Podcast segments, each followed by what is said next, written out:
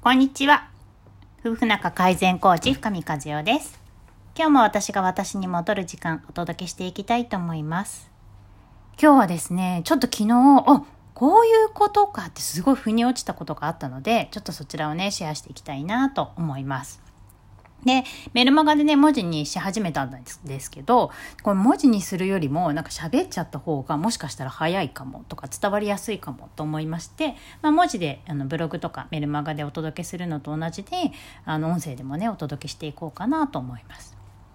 で、どういうことかっていうと、よく自分の願いは全て叶ってるよとか、あの、思い通りになってるよっていうふうにあの言われることあると思うんですね。で私もそうだなと思っていたんだけどそれをなんか別の機会なんていうの別の角度でなんか理解できたなっていう感覚があったのでちょっとそれをお伝えしたいなと思います。で例えば、まあ、私は夫婦仲を改善するということをテーマにして、えっと、活動をしているんですねだからあのご相談いただく方は夫婦の仲を良くしたいっていう形であのご相談くださる方が多いんですけどでよくよく話を聞いていくと本当に夫婦仲を改善したいと思っているのかなっていう方も中にはいらっしゃるわけですよ。でそれはどういうことかっていうと、えっと、口では夫婦の仲を良くしたいんですっていうふうにおっしゃるし私もそうなんだろうなと思って私のとこに来てくれるんであればねそうなんだろうなと思うんですけど夫婦の仲を改善したいんですと言いつつあの出てくる言葉は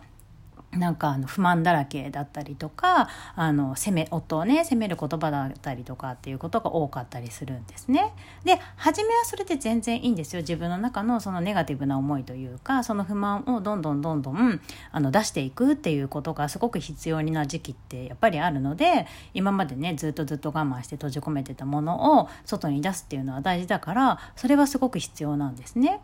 ただ本当に仲をあのよくしていきたいってなった時にずっと不満ばっかり言うのではなくてその距離をこう縮めていくことが必要にやっぱりなるわけですね。でその一つのあのアクションとして例えば挨拶するとか自分の気持ちを伝えてみるとかあの感謝するとかっていうことがあるとするじゃないですか。やることにね。だちょっとあの心の距離を詰めていく。相手を認めるとかね。ことになった時にそれをすると夫に負けた気がしますとか恥ずかしいですとかもちろん恥ずかしいし負けた気がするような気もするかもしれないしあとはなんかそれを言うことで弱さを見せるのが嫌だとか、まあ、お金欲しいっていうこととかでもめつい嫁と思われたら嫌だとかまあいろいろねあのその言う言葉を何か発するとか何か行為をするっていうことの反対側のデメリットみたいなものがあるわけですよね。でやっぱりその反対側のデメリットっていうのかなそちらをどうしても私たちは手放せないというかそちらを得ているからこそ、えーと、新しいアクションをしにくいんだなっていうことがあの自分も含めてね思ったわけです。まあ私は夫婦とかっていうわけではないけどまあ日常ね生きていたらうんなんかちょっとうまくいってないなっていうところとかってあるなと思うんですけどそれのところと照らし合わせながらもあなるほどねって私はなんかやっぱあの思ったわけですよ。で人ってさ自分のことってやっぱり分かりにくかったりするので 私もこういうセッションしていたさせ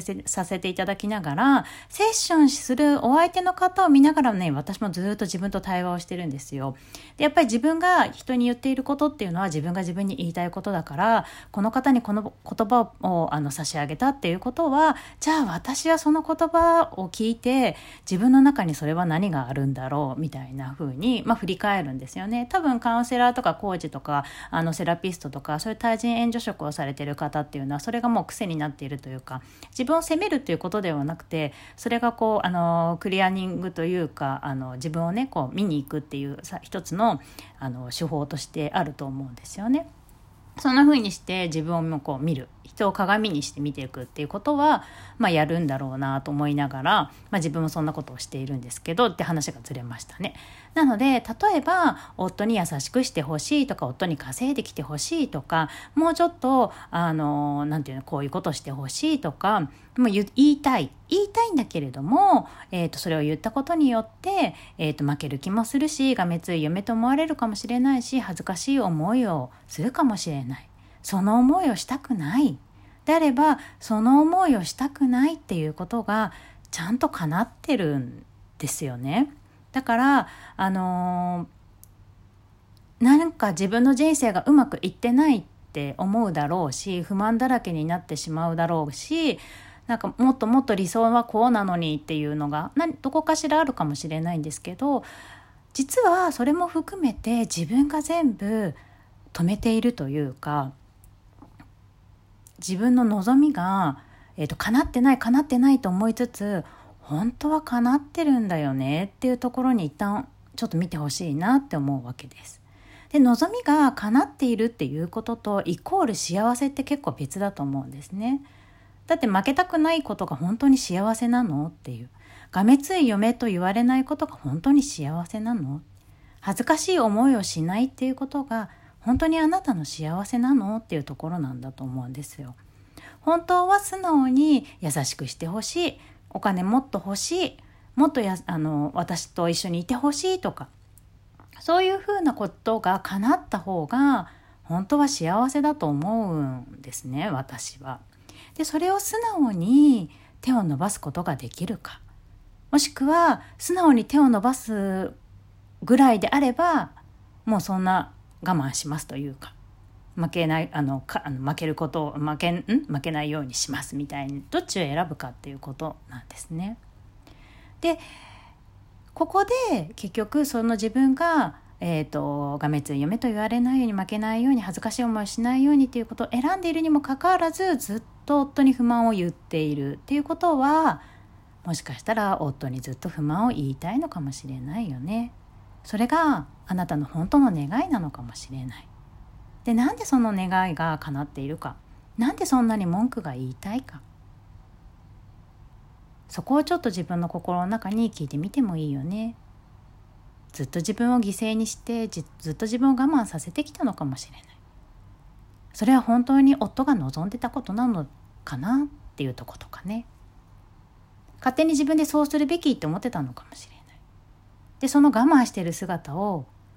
誰に見せたかったんだろうねというところまでつながってくると面白いかなと思います。このね誰に見せたかったのかっていうのがねまあ、見つかるとまた楽しいことになるんですけど、まあ、そこはねあの考えていただけるといいなと思うんですがあの一旦自分のこの本当嫌かもしれない不満だらけかもしれない不安だらけかもしれないそのこの現実実は自分が望んで作っているのかもしれないそんなところにね一旦落ち着いていただけたらいいかなと思いますでねそこから人生ってやっぱり変えていけます。本当に嫌だっていう思いを私たちしない限り、やっぱり人生って変わっていかないなって最近すごく思うんですね。なぜかっていうと、ちょっとぐらい我慢できたりすると、うん、まあ大丈夫、うん、まあ大丈夫、うん、まあ大丈夫みたいな感じで、ちょっとの不満ってやっぱ、あの、私たちって耐えられちゃうんですよね。で、そうではなくて、もうギリギリ一杯無理みたいなところになったら、どうしても向き合わざるを得ない。そういうところまで来てやっと人生を人っていうのは変えていけるんだろうなって思うんですよね。だから今ピンチな人こそ、えーと、そこに本当にいたくないって思うんであれば違う勇気を出していくっていうのは必要かなって私は思います。ただ、なんかその違う勇気を無理くり出すってなるとしんどいから、楽しく出していくっていう手法もいっぱいあるし、そのためには自分の脳みその中身をちょっと変えるっていう必要は絶対的にあるから、先に行動だけ変えるとしんどいからね。なので脳みその中身をちょっと変えるっていうのは必要かなっていうふうに思っていて、まあ、なんかそこを最近なんか私が勉強したからかもしれないけどあなんかここの部分変えて自分でねまず実験してみようと思いながら楽しんでるんですけどそんな風に楽しみながら脳みそを変えていって現実を変えていくっていうこともできるのでなんだろうな今この現実が本当は自分が望んでいたのかもしれないって一旦落ち着いてみると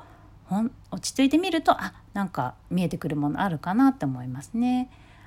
で嫌だなってこの現実が嫌だったら本当に幸せになりたいものはあなたの中にあるものは何っていうふうにちょっと自分に問いかけてみると出てくると思うかなって思います。でその幸せを素直に手に入れていいんだよっていうところですね。でそうなるとなんか子供って素直じゃないですか飴欲しいチョコ欲しいなんで買ってくれないのギャーみたいなああいう感じで欲しいものをちゃんと欲しいというそして許可をするそして受け入れるで、もらったら喜ぶ。その流れができると、